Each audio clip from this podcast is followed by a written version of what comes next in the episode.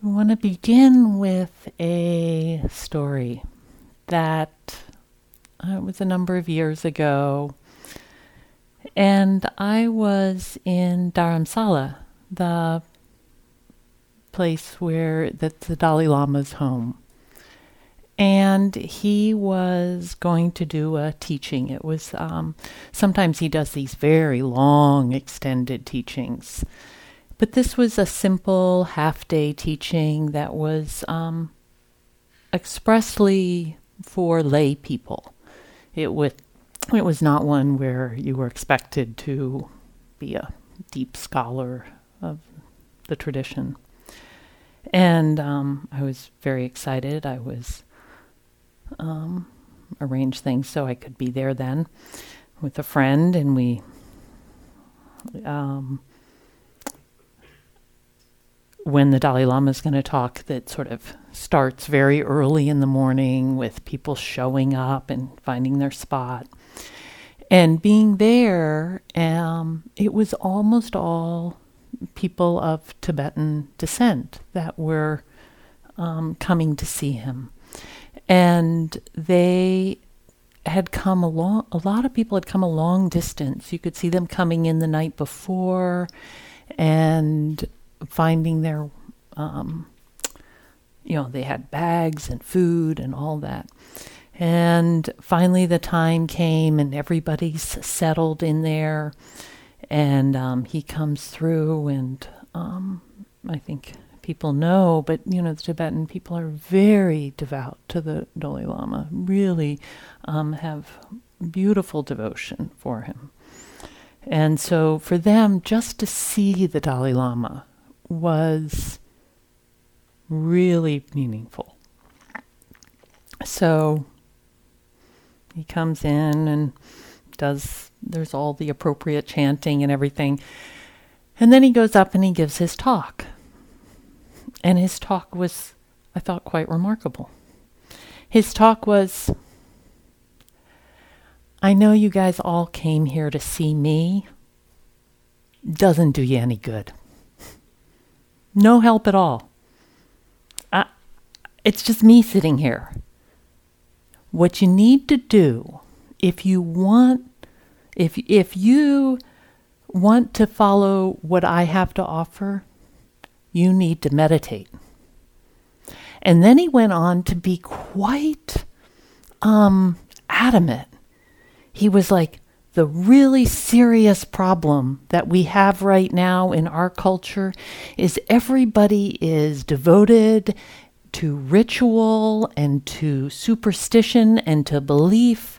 And what we really need is for you to meditate. Wow. I, I'm not sure that's what they thought they were going to get when they came. Why was he so adamant? He was pointing to this, to what is only acquired through our own direct experience. A kind of wisdom that comes from knowing it for ourselves. This fifth faculty, panya, is the Pali word. And it can be known as discernment, as insight, knowledge, though the transla- translation knowledge I think is sometimes a little problematic for us because sometimes it can be knowledge can be a little bit too much what we read on the web or we learned in school. The root of the word panya, the na at the end means to know, and the pa means to know correctly or to see correctly. So ultimately, this means to know correctly, sometimes to see clearly. And there's three aspects of Panya that are talked about that I think are quite important to see and understand each level. The first one is what's called Sutta Panya. And what that means is the wisdom that we get from hearing the Dharma talk, from reading, from sharing with friends. And this has value. It's very rare. It's it's um, it's considered um, very difficult to come to know and understand the Dharma without any instruction, without any information. That's why it's considered one of the great benefits, the great auspicious conditions in our lives if we get to hear the Dharma. So, Sutta very useful, but not the end of the road, not enough. Chintapanya. This is what we do when we reflect and we think about what we have heard. When we start to reason it out and it's like put it in our own words and see the logic in it and understand it. This is very useful. This points, these two first point to the usefulness of study, of reflection, of writing, of um, hearing what other people's experience and then making it and then figuring it out inside yourself. Really wonderful practice. But again, it only takes it so far. I remember um, a wonderful man coming on a retreat that I was teaching.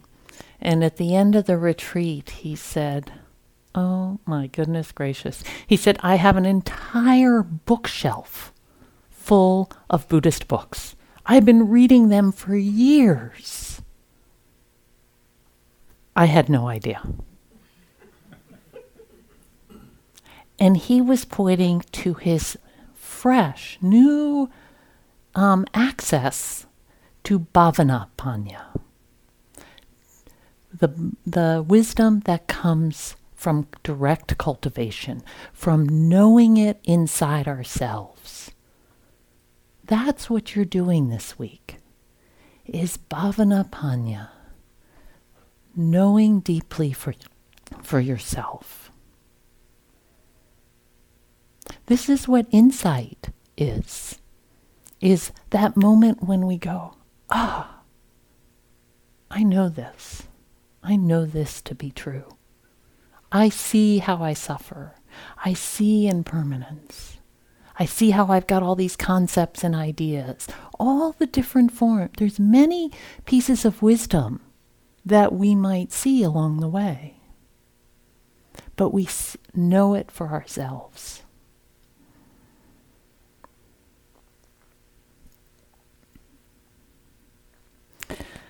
So I'm going to tell you a very uh, rough story about how this uh, process unfolds between these three. Just sort of a worldly example. So, as I was in my teens, I did some things that I'm not too proud of. Um, I, I trust I'm not the only one. So, with some chagrin, I'm going to share this with you. Um, I was, uh, I think I was about 19, and I was hitchhiking and uh, trying to get from one place to another and back to school and somebody thought that was a really bad idea for me to be hitchhiking alone, and they gave me a car. The only problem was I didn't actually have money for gas, and gas was a lot cheaper. So I sort of had a, just enough money for the gas. Well, the reason they gave me the car is the car used about as much oil as it did gas. And I didn't know I didn't see how this was going to work. And I was actually in Florida and I needed to get to Minnesota. So, um, I remember very clearly, and I think this is an indication. I remember very clearly stealing a case of oil. I walked into a store, picked up the case of oil, and walked out the front door.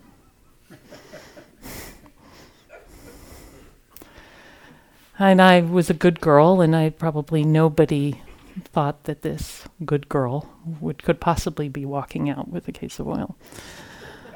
but I did. And it's interesting sharing this. I don't remember anything else from that whole trip except for the fact I took that case of oil. So it was very clear to me that taking the case of oil, I had a lot of sutta about it. There were laws about it. I'd been told it was wrong. On some level, I knew it was wrong, but I had a lot of justification. I had my own story about why this was what I was going to do. So I just went ahead and did it. Mm. Goes from there. Well, then, quite a bit later in my 20s, I th- th- that that earlier habit wasn't a consistent one, but you know, it arose.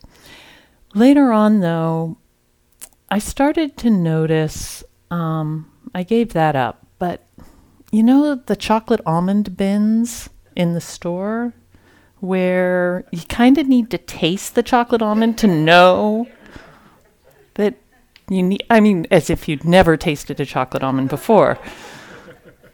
So I had by that time reflected and knew that stealing wasn't a good thing. I this was starting to be understood at and I could very clearly tell you not a good idea. But this wasn't quite that. I sort of had my little story about it. So then I started to meditate. 25 years ago or something. And um, I started to really notice. I could feel it. I would start to taste the almonds, and I'd do this. And I'd go, Isn't that interesting? I have to be sure nobody's watching. What does that tell me? What is that feeling like in myself? What's happening here?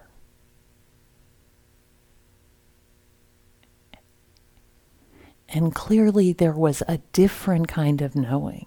It wasn't coming from outside. It wasn't a rule. It wasn't a fear of somebody else. As it got more and more refined, I could feel, feel and recognize the lack of alignment. And if you look backwards, the fact that I remember the case of oil so clearly and nothing else tells you tells me that the lack of alignment was so clearly there back then, but it wasn't what I was paying attention to. Now I knew. Now I knew. This is a very rough version, but it is related to the um, to sila, and sila is considered that's the precepts, ethical conduct, and that is considered the ground from which the five faculties have the ground in which they can grow. That we have to develop a certain sensitivity and calm and relationship to our actions. And as we do that, our relationship to the five faculties can be increased. Of the five faculties, it's this fifth one, wisdom, which is considered the culmination of these five faculties. I'll read you a sutta called the Pade Sutta. It's called In the Foot. I'm going to read you part of it.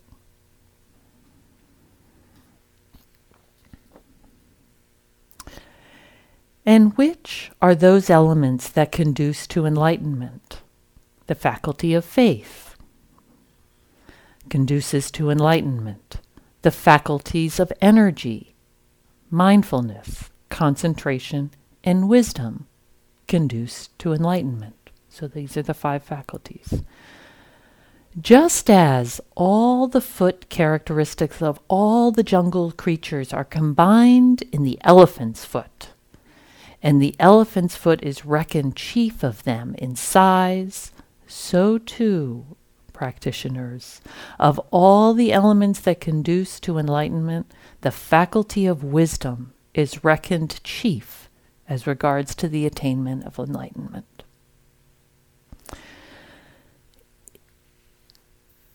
The Buddha is really, the, this sutta is pointing towards the that it's the wisdom that is the culmination. The faith, the um, energy, the mindfulness, the concentration, these are all very, very useful.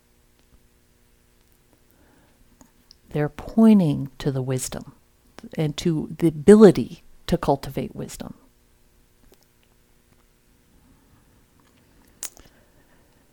The wisdom specifically is a balancing factor with the faith, just as concentration and energy are balanced.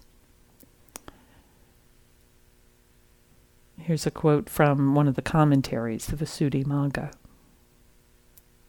For one who is strong in faith and weak in wisdom, places his confidence foolishly in an unworthy object. So, does that make sense? If you have a lot of faith, but there's not a lot of discernment going on, you could put your faith in something not useful. The Dalai Lama was saying, I understand you have a lot of faith. And you think that seeing me and touching my robes is somehow going to serve you. But that's a foolish place. I want you, that's an uneven relationship between faith and wisdom. One strong in wisdom and weak in faith errs on the side of cunning and is as hard to cure as a sickness caused by medicine. Isn't that interesting? Too much wisdom and not enough faith. So, the way I take that to mean is that if you're so busy trying to figure it all out, so caught up in the concepts that you get stuck at that first stage of Sutta Panya and the other one in the Chintapanya. You're so busy trying to figure it out that you can't just have faith that the practice is going to work and set aside all those concepts and sit down and do it. You're all caught up in your own cunning. Anybody had that happen? Get all so caught up in the concepts that you just don't actually do the practice? But with the balancing of the two, faith and wisdom, one has confidence only in the deserving object. In your practice, in seeing things clearly as they are.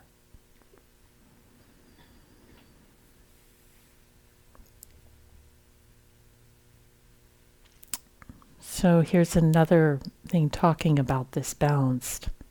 Oh, this is more talking about the starting with the faith and the process. It says, the noble disciple who has faith, after thus striving again and again, after thus applying mindfulness again and again, after thus concentrating his mind again and again, is now fully convinced.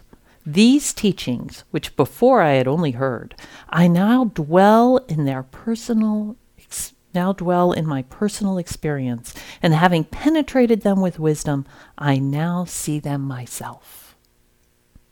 Ah, now I get it. I see it. So, this is speaking to a spiral quality that we, it's not like we just start at faith and we end at wisdom. Can you feel how these spiral around? We need a little bit of faith to get started, and then we need some energy and mindfulness concentration, and then we get a little wisdom that we really know. And that brings more faith that this works. And that brings more energy. And then we have another level of wisdom. And it keeps and it feeds itself in a really beautiful way.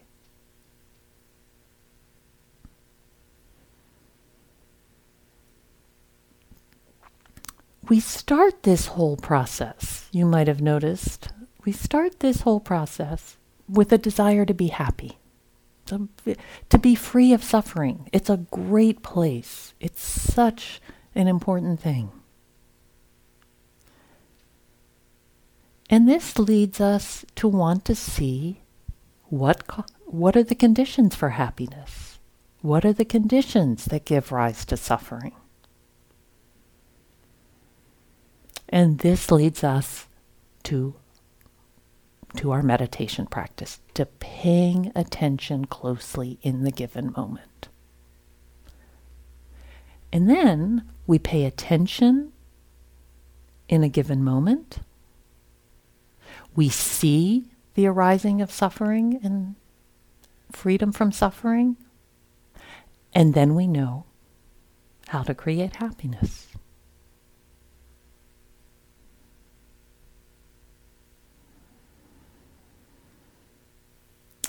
I want to read you a poem from Buddha. It's from the of a monk in his.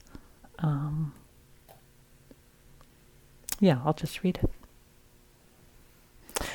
When the thundering storm cloud roars out in the mist, and the torrents of rain fill the paths with birds, nestled in a mountain cave, one meditates no greater contentment than this can be found.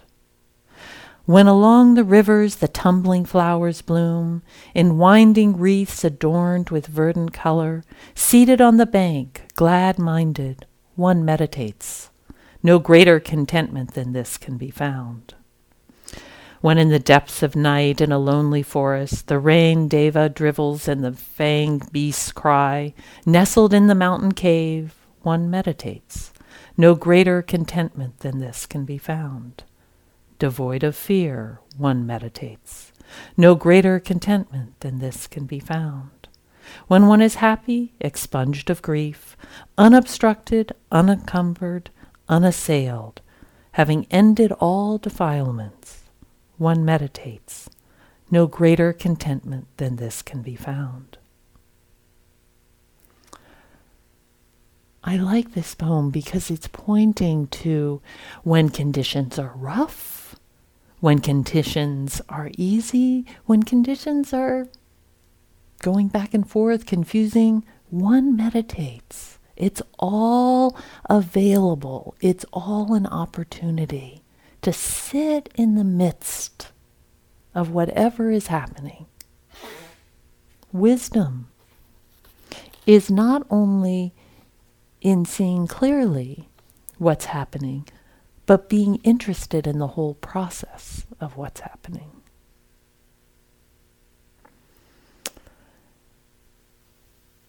So, one of the ways of understanding wisdom is there's a things saying things seeing things as they truly are. There's a Pali phrase yatha bhuta to see as they truly are. And to see things as we truly as they truly are when we sit here we're paying attention to what's happening in the moment right? What is this moment? What is it like? And something very important is that we pay attention not just to this moment but to the next moment and the moment after it. This continuity of moments so then we start to see how one moment affects the next moment. Have you noticed how your like your conditions, perhaps one of the faculties, you put in energy. And then the next it affects the next moment. And then because you've put in the energy, there's something that you see that interests you. And that affects the next moment. Now you're seeing clearly that one. And so on. Or another example, you're suffer you see that you're suffering and you get curious. What is this suffering about? And you feel the suffering in you and you feel the tension and you and then you notice the wanting, something that isn't here. And then you start to see that you don't actually need that. And the tension softens. And you notice that you stop suffering. You're seeing this process of how suffering is created or freedom from suffering.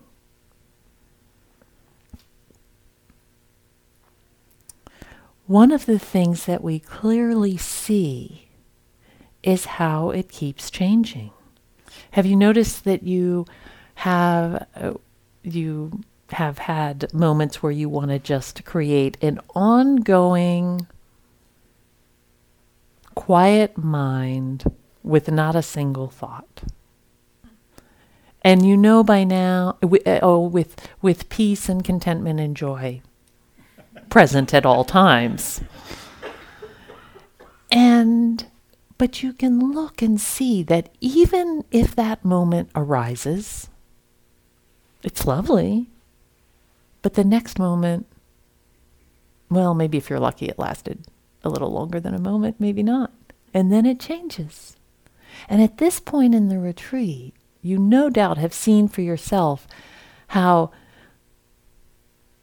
whatever your mood was yesterday, whatever was happening yesterday, it is gone. Yesterday, last hour, 10 minutes ago. It's always moving along. And if we pay attention to these successive moments, we see that so clearly, don't we? It's just going by. This is wisdom to see that and to see that trying to grab a hold of it and make it stand still, to grab a hold of that moment of peace, no thinking, nothing bothering me, everything perfect, and hang on to it. Even just the idea of that is suffering. And I know you've experienced that yourself, no doubt. You've seen that suffering, and you've seen how you don't need to do that. So, what this, a very important aspect of this wisdom, of this quality of wisdom, is seeing how we suffer and how we find freedom from suffering. Again and again. How we what really brings contentment.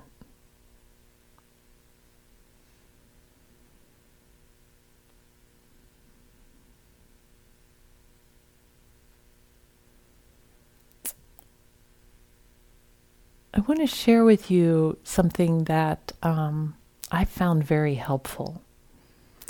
So, one problem we run into as we see the ways that we create suffering is we go, well, I see how I create suffering, but it keeps happening. You know, I see how, you know, I, I'll use a daily life example, you know, in some relationship with a loved one. You see how things that you might say cause suffering and after, and you see that and you see there's maybe this way that you're blaming or unkind and then you go wow that's not helpful and then oh my goodness you do it again very humbling. It was a great relief to me when um, Ajahn Amaro said 80% of practice, I don't know, maybe he said 70%, I don't think the percentage matters, is seeing what we're doing, seeing the way we're creating suffering, and doing it anyway. I was mystified by this for a long time. So, this is how I've come to understand it. Like that case of oil or the mean thing that you say, for a while, it's just not in your radar. You don't notice it.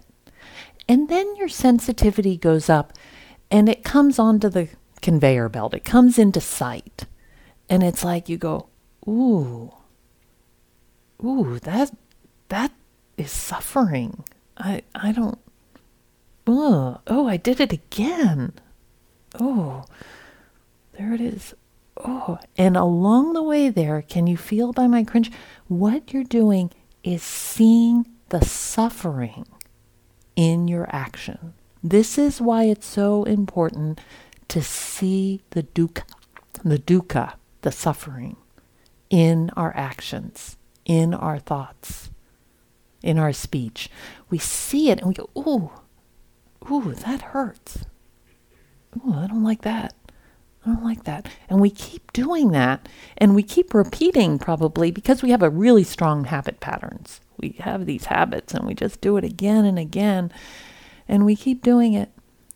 And then at some point we're about to do it and we go, "Oh, I've done that so many times that I know if I do it again, the experiment has been run so many times. The evidence is in if I do that again, I'm going to suffer.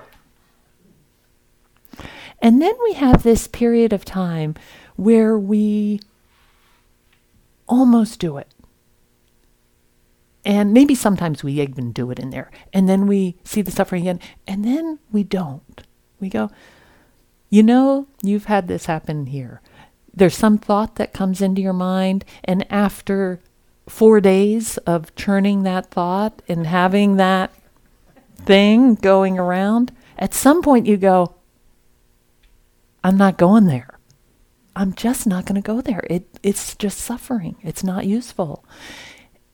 And then if you do it again, oh there no, I'm not going there. No, I'm not going there. And then what happens is you just don't go there. And it falls off the end of the conveyor belt. It disappears off the other side. And it becomes completely natural. To not take what hasn't been freely offered, or to have the mean thought, or maybe sometime to have that critical voice to yourself, or to think you can create the thought, the perfect non thought moment and hang on to it. Oh, yeah, that one's suffering. I don't need to go there. And eventually it goes off the other side. Well, then you'd think, couldn't I do this? And like, shouldn't I be working my way backwards and this 70% should go away? Well, actually, I think what happens is our mind gets more and more subtle. It gets more and more aware. So, what ends up coming on the other end of the conveyor belt is more subtle awareness to how we feel suffering. Maybe things that we do that we say things and people don't even realize that there's an edge in it. We're pretty good at covering it up, but we can feel it. So that comes on. So over time, our practice continues to have this pattern of things coming on and feeling the suffering, and then we see it and we let it go and it disappears. And over time, it gets more and more subtle, more and more subtle. And this is the building of wisdom seeing it clearly, and then when the wisdom is strong in a particular area, it just fades off. And that form of suffering isn't there for us.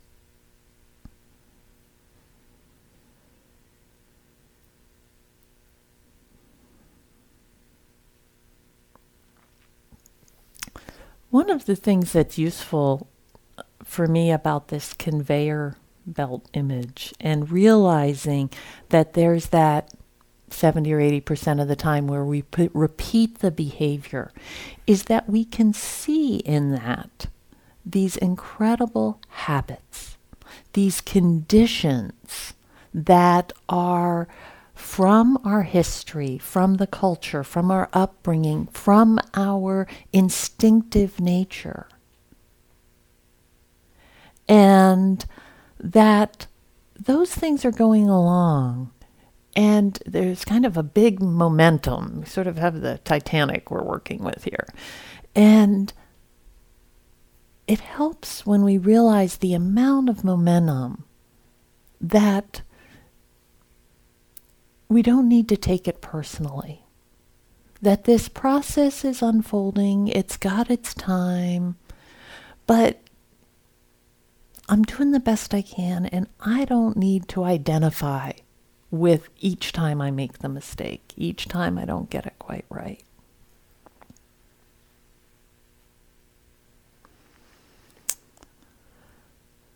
An example of that, you know, I look back in in my upbringing, there was a lot of um,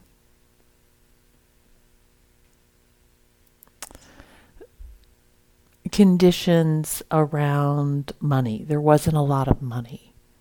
And the um, and so there wasn't a lot of security around that. There was a lot of frugality. There was a lot of tightness. And that continued. College was very, very difficult, putting myself through school and and all through these conditions, I developed a lot of habits some of them were really useful. You know, I, I got really good at not spending money. Well, then at a certain point, I started to see how these habits, like, had a kind of pulling in, a kind of tightness, a, a grabby quality, and it was really painful. And I started noticing that, and of course, at first, I just wanted it to go away. But I didn't want the money to go away. I didn't want to. It wasn't like that. Didn't seem like the right solution. That all of a sudden I was just going to buy everything. I didn't need everything, but I wanted this quality to go away, and I could really feel the suffering in it. And what I noticed over time was that as I developed instead the relationship to it, that this is on the conveyor belt. It has a lot of history and a lot of momentum. My grandmother was raising a was a single mom in the depression raising a child. My mom was a single mom, no money oh my God, I mean, the history, the it was like in my cells, this attitude. Of course. It's not my fault. I didn't make this up. It came along to me. And once I saw that, I was able to start just going, yep, there it is. You know, here I am at the restaurant and this costs $1 more than that, but I'm going to order the thing I don't want because the thing I want costs a dollar more. really? You know? Let's, let's, are you going to really do that? Yeah, that's what I'm going to do. Okay, do it. You know, whatever. And over time, I just sort of uh, developed a sense of humor about it. And it's like, yeah, that's the way it is. And then it started getting softer and softer, less less grip to it.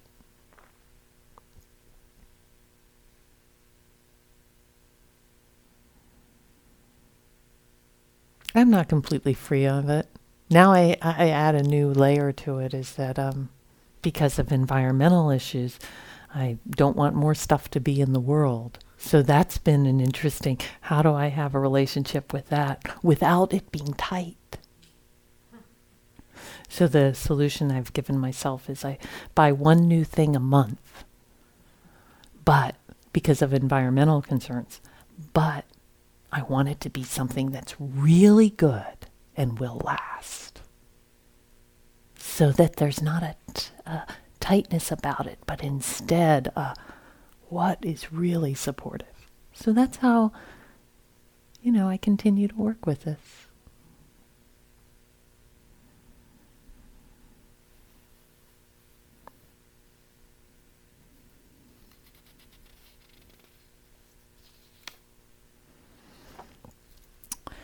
One of the important things about this practice of wisdom, of seeing where we suffer and where we are free of it, and how to be free, is it points to the importance of wisdom versus experiences.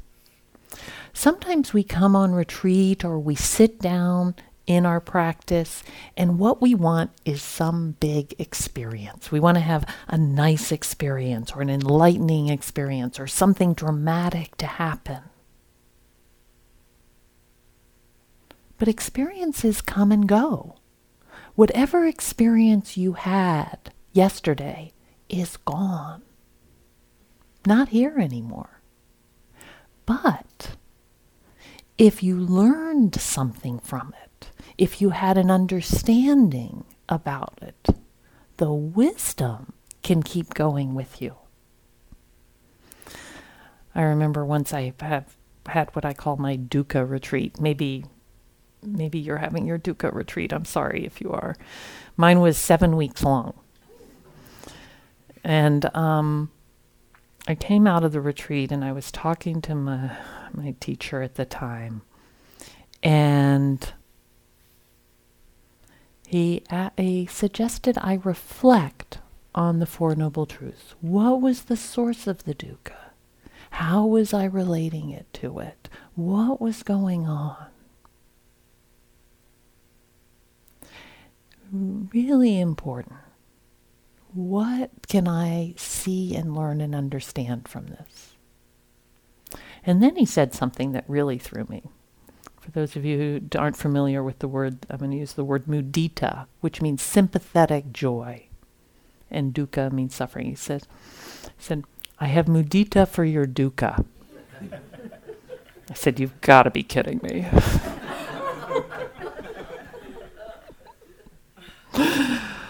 what he was pointing to is the opportunity in the suffering, if I paid attention to learn and see my way out of that form of suffering.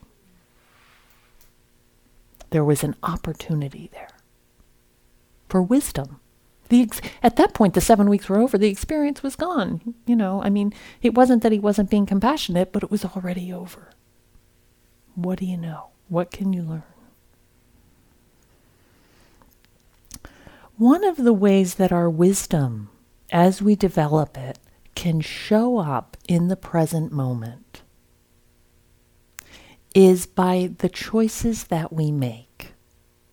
This is very important. This is one of the places that I feel like um, we get to express our wisdom. And I'm going to give you two phrases that really help me with this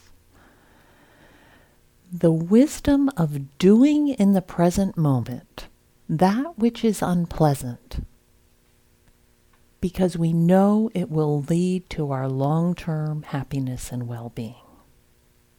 This is wisdom. So you may come in here, you may look at the schedule and go, I do not want to sit another sit. But something in you goes, I know this is skillful. I know this is this is headed in the direction I want to go. So even though it sounds unpleasant in this moment, I'm going to stay with my compass. I'm going to I'm headed to the north and I'm going to go that way and even though in this moment that is unpleasant, I'm still going to do it. What we're talking about here is moving beyond the simple pleasure principle. You know, an amoeba, when you put food on the plate, on the slide, moves towards it. You put something it doesn't want on the plate, it moves away from it.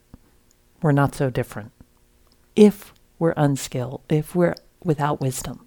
But with wisdom, we have more choice. Would this be something worth doing? Even though it's not pleasant. And we all do this. You know, sometimes you've, you know, like getting exercise. Well, it's not really what you want to do. But you know it leads to general well being. So the flip side of that is also true.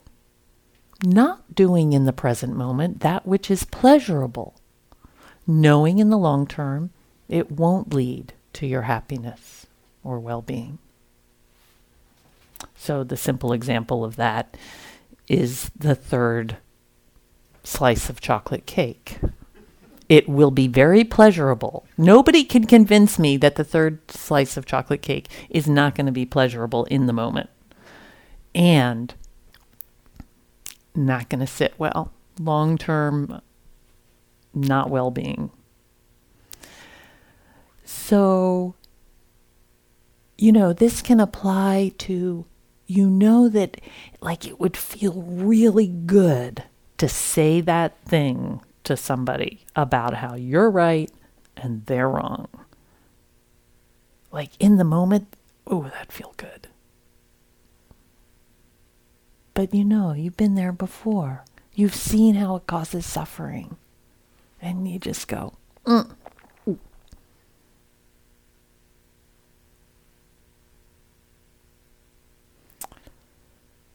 So letting go of that immediate grasping after pleasure. This is wisdom. It doesn't say things that are pleasant are wrong or bad, but it's, again, holding the bigger context. What is going to lead to my long term freedom, happiness, contentment? That's wisdom.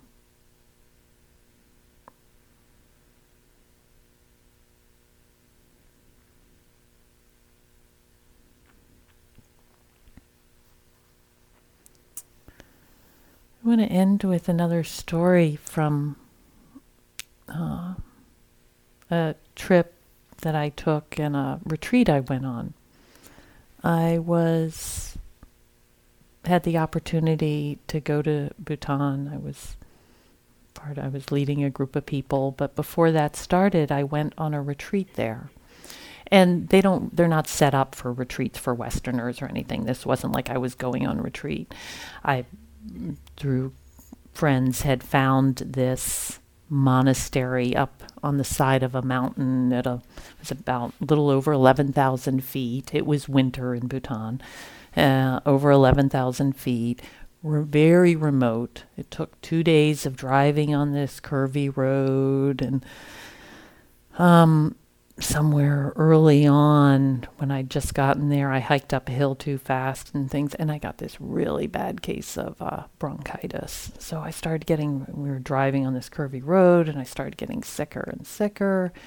And then we got to where we were and had to hike up to this room I was going to stay in, had my food, and went up and was in this the, the, there were three other people there on retreat. No, two other people and a caretaker. One person was a monk who was on a three year retreat, so never saw him. A nun who was on a, um, I think she was there for four or five months, never even saw her. Myself and a caretaker. And I had this little room, and it was a lovely little room. Um, there was sort of this real thin sort of plywood kind of tacked up on the walls. And there was a window that part of it had glass. That was nice, the part that had glass. Um, there was an outlet that sort of, yeah, so there was electricity. So th- that had a wire to it. And um, the m- caretaker and I, when we looked at it, the wire was sort of burned through. And he said, Yeah, maybe watch that. Like, Okay, I'll watch that. And then he gave, uh, Monk gave me a cooker, this little fried cooker thing. And as far as I could tell, you just turn it on and you turn it off. A couple times I tried to do something else. You know, I tried to like cook something and you can only burn something or boil something. Those were the two options.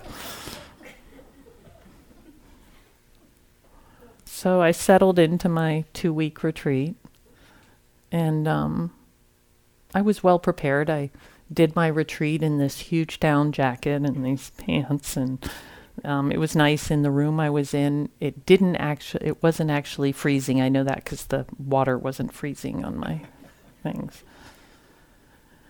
And I was really sick. And it turned out the electricity only worked sometimes, but I didn't know when it would work and when it wouldn't.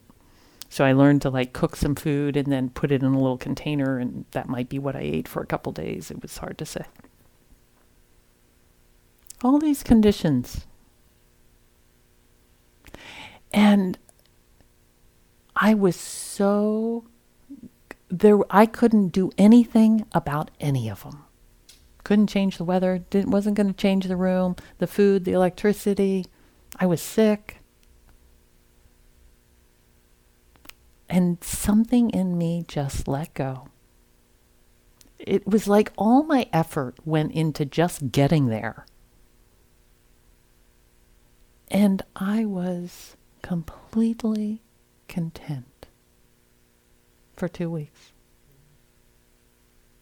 Nothing was wrong. Nothing.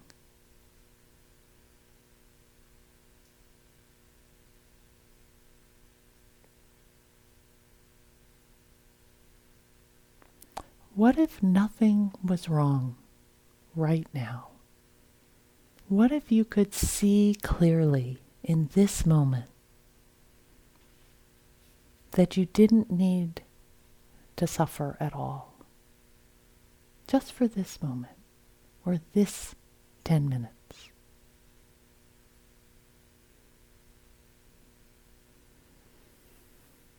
Let's sit.